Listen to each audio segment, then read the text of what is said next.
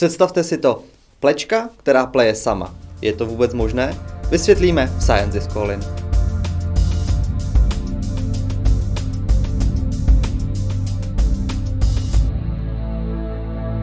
Se mnou je tady Martin Ulman, zakladatel společnosti Ulmana. Dobrý den. Dobrý den.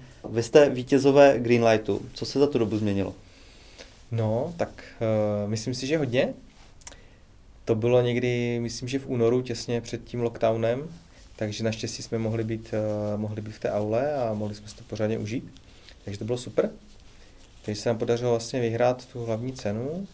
A potom uh, vlastně to tak postupně šlo, že vlastně potom Greenlightu, jednak tam byl zástupce ať už investora, takže jsme se začali bavit, ale byl tam i zástupce z Czech Investu, a vlastně v rámci Greenlightu mi uh, vlastně Honza Paček doporučil, ať zkusím ten Check Invest, že by to nebylo špatné, tak jsem se tam přihlásil. Udělali jsme nějaký ten prementoring a, a tak dále a opravdu nás přijali, což bylo super. A dostali jsme se do programu Check Invest. Takže teď nám to končí v lednu a můžu to všem doporučit. Perfektní program. Máme skvělé mentory a ti mentoři jednak nám dávají nějaké rady, ale zároveň nám i pomáhají a zároveň mají kontakty na další lidi tomu se ještě možná dostanu. A zároveň jsme i uh, zkoušeli uh, různé, různé další vlastně žádosti o nějaké granty a tak. Některé nám vyšly, některé nám nevyšly. A vlastně teď jsme ve stavu, kdy se nám podařilo vytvořit tým skvělých lidí a máme peníze na, na vlastně na uh, do vyvinutí toho našeho stroje na následujících asi 18 měsíců včetně i nějakých, už máme nasmluvané testy u farmářů ve čtyřech zemích, takže prostě eh, je to perfektní. Jak jsme vlastně v tom programu toho Check Investu teďkom, tak nás vybrali mezi 10 eh, nadějných startupů a teď je každý rok soutěž Startup Challenge a tam jsme se umístili na krásném druhém místě. A první místo vyhrál startup 24 Vision, nebo 24 Vision, který je tady z Frýdku. Taky eh, vlastně se tady známe jakoby navzájem. Takže to je super, takže MSK jede. Tak to gratuluji. Díky. A ten check invest má velký dosah. Hnedka se nám začínají už ozývat lidi, ať už zemědělci, nebo někdo, nebo třeba check trade, nebo investoři, že opravdu to lidi sledují a mají zájem, takže nás to zase posune někam dál. Jak moc vám v tom startu pomohl eh, startupový inkubátor? Uh, pomohl nám uh, a vlastně bych řekl nejvíc v tom, že pro začátek vždycky jakoby člověk má nějaký nápad, ale je to o tom, chce slyšet i tu zpětnou vazbu a vlastně když slyší třeba, když mu někdo říká, to je skvělé, tohle, pojďme to rozšířit, nebo prostě začíná na tom pracovat a slyší i ten feedback, jakoby tu zpětnou vazbu od ostatních, tak si uvědomí, asi to dává smysl, asi to prostě jo, bude dobrý a když, obzvlášť když se potom podaří vyhrát, nebo získat nějakou zpětnou vazbu od publika, že se jim to líbí, tak si říká, tak jo, tak, tak to je super. A vlastně na pozadí toho je, že člověk má normální práci, někde někde pracuje a vlastně si říká, jo, tak peníze na to nemám, mám jako dát výpověď, mám se tam na 100% a nám se povedlo, aspoň mě, že jsem to postupně zredukoval tu svoji práci, co jsem měl ze 100% na 50 a teď vlastně už, uh, už budu vlastně na 100% makat prostě na tom našem startupu. A nebylo to tak, že bych prostě uh, musel někde skupovat jenom suchý chleba, prostě se tak jako plynule přesunulo a máme teď to fina, ty finance i na, tu, na ten vývoj, takže je to super. Takže to, jo, takhle no. Já jsem v tom úvodu řekl plečka, která pleje sama. Jak to vlastně funguje? To přece není možné, aby jela vlečka za traktorem a sama čistila pole. No tak ta je za traktorem a vlastně co je třeba si tam uvědomit, v čem je ten rozdíl proti nynějším plečkám. Plečky, dejme tomu, se rozdělí na dva na dva typy. Jedny jsou takzvané meziřádkové a druhé jsou řádkové.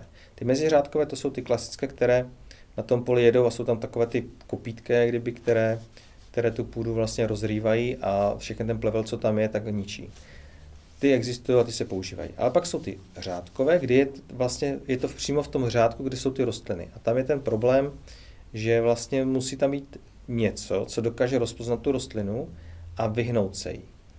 Do, doteď se to dělá tak, že jsou tam lidé a třeba mají eh, a ovládají vlastně ty nože, takže vlastně tam mají nějaké tyčky třeba a vlastně to, s tím pracují. Takže ten stroj jde pomalu, oni se dívají do země a prostě pracují a vlastně ručně to ovládají v každém tom řádku jeden člověk. A to je velice náročná práce, je, jsou strašně je tam velká prašnost a samozřejmě to stojí peníze. No a samozřejmě vznikají nové stroje, které vlastně například nyní, co se používá, jsou stroje, které rozpoznají barvu, takže, si, takže vlastně mají tam nějaký algoritmus, který rozpozná tu barvu té rostliny proti té hlíně a ví, aha, tak tady mám zelené, tak to rozevřu. No ale to už neumí rozpoznat ten plevel. To funguje, dejme tomu, v, eh, v případě, když se používá ta chemie, když se to postříká, ten plevel tam není a tak to funguje. Ale když chceme, eh, když chceme provozovat ten stroj v tom ekologickém režimu, kde se nesmí používat žádné, eh, žádné vlastně pesticidy, tak tam to je plevel samozřejmě více, a je to problém.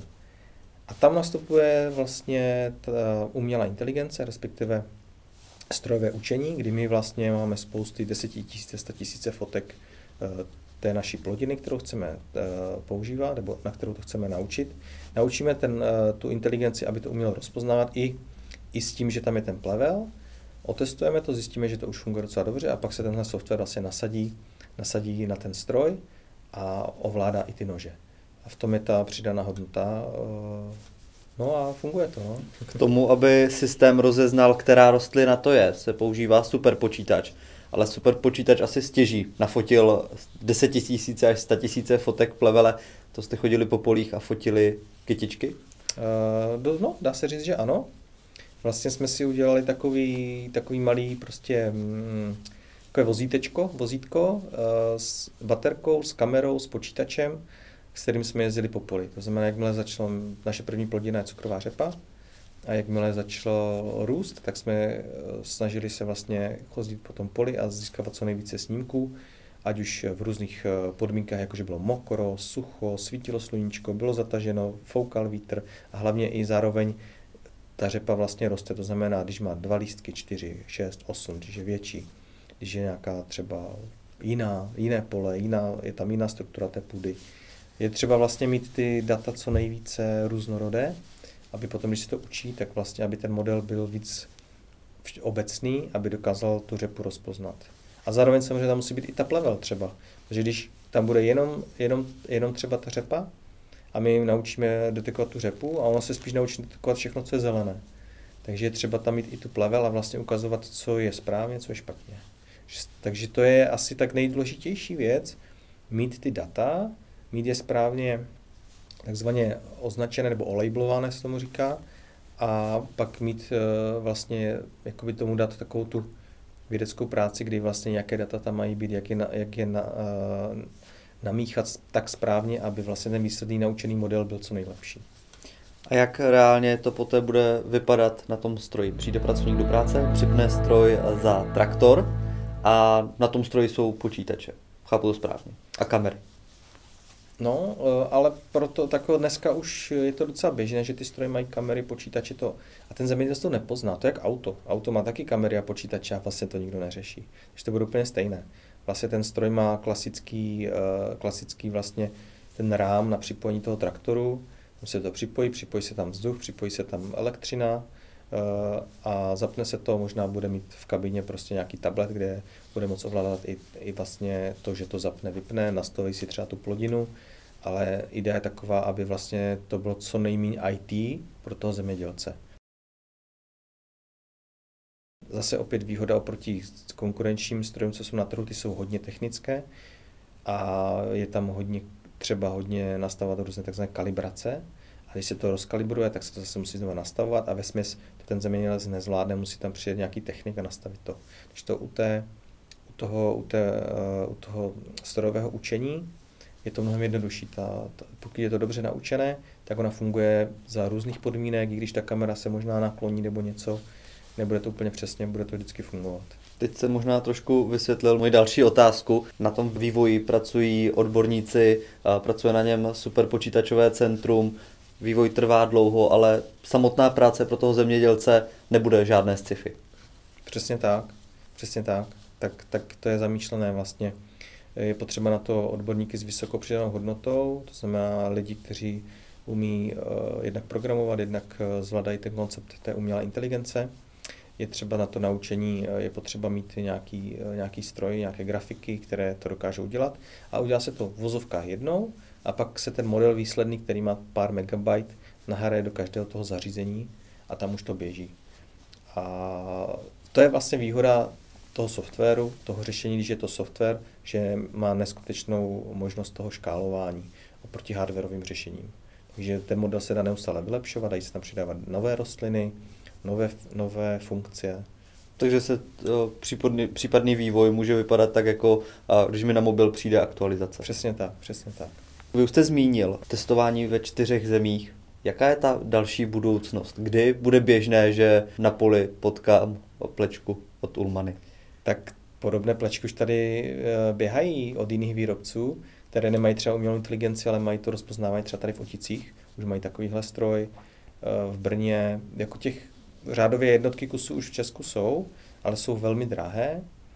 A myslím si, že to je otázka, mm, otázka následujících pár let, jednak technologie jsou už dostupné, ale druhá věc, a co je důležitější možná, je ta vlastně Evropská unie na to bude hodně tlačit a my to teď budeme testovat hodně v Polsku, v Česku, v Rakousku, na Slovensku a když se bavíme s těmi, s těmi zemědělci, tak oni říkají sami, jednak chemii nemusí a jinak říkají prostě ty restrikce, co vznikají a zakazují se ty různé pesticidy, tak říkají, my vlastně vůbec nevíme, co bude. My vlastně, nám to vychází, že prostě už to bude všechno zakázané, my nebudeme moct tu chemii používat, takže jedna věc je, že, to, že možná třeba to ani nebudou pěstovat ty plodiny, protože nebudou vědět jak. A my přicházíme vlastně s tím řešením, že ne, všech, ne všechny pesticidy se dají odstranit, ale například vlastně my uh, minimalizujeme použití herbicidů. To znamená, to jsou ty, které vlastně, to jsou ty přípravky, které slouží na likvidaci plevele třeba co jsou uh, insekticidy, ty třeba v tom trvale udržitelném země se budou dál používat na ten hemis. Takže snížíme jakoby tu chemizaci zhruba o 40%, což taky pomůže. Uh, a v biozemědělství, který je zatím pořád ještě malý trh, tak tam vlastně to umožní těm zemědělcům uh, omezit lidskou práci. A zase, když jsme se bavili, tak vlastně jsem třeba jeden zemědělec v Rakousku to pěstuje cukrovou řepu na 6 hektarech a říkal, jediný problém, Prostě poptávka je, ale jediný problém, proč se nemůže rozšířit, je lidská práce. Že pokud mu, říká, pokud ten stroj bude fungovat, tak samozřejmě budu chtít rozšířit tu výměru, protože bude mít z toho víc peněz.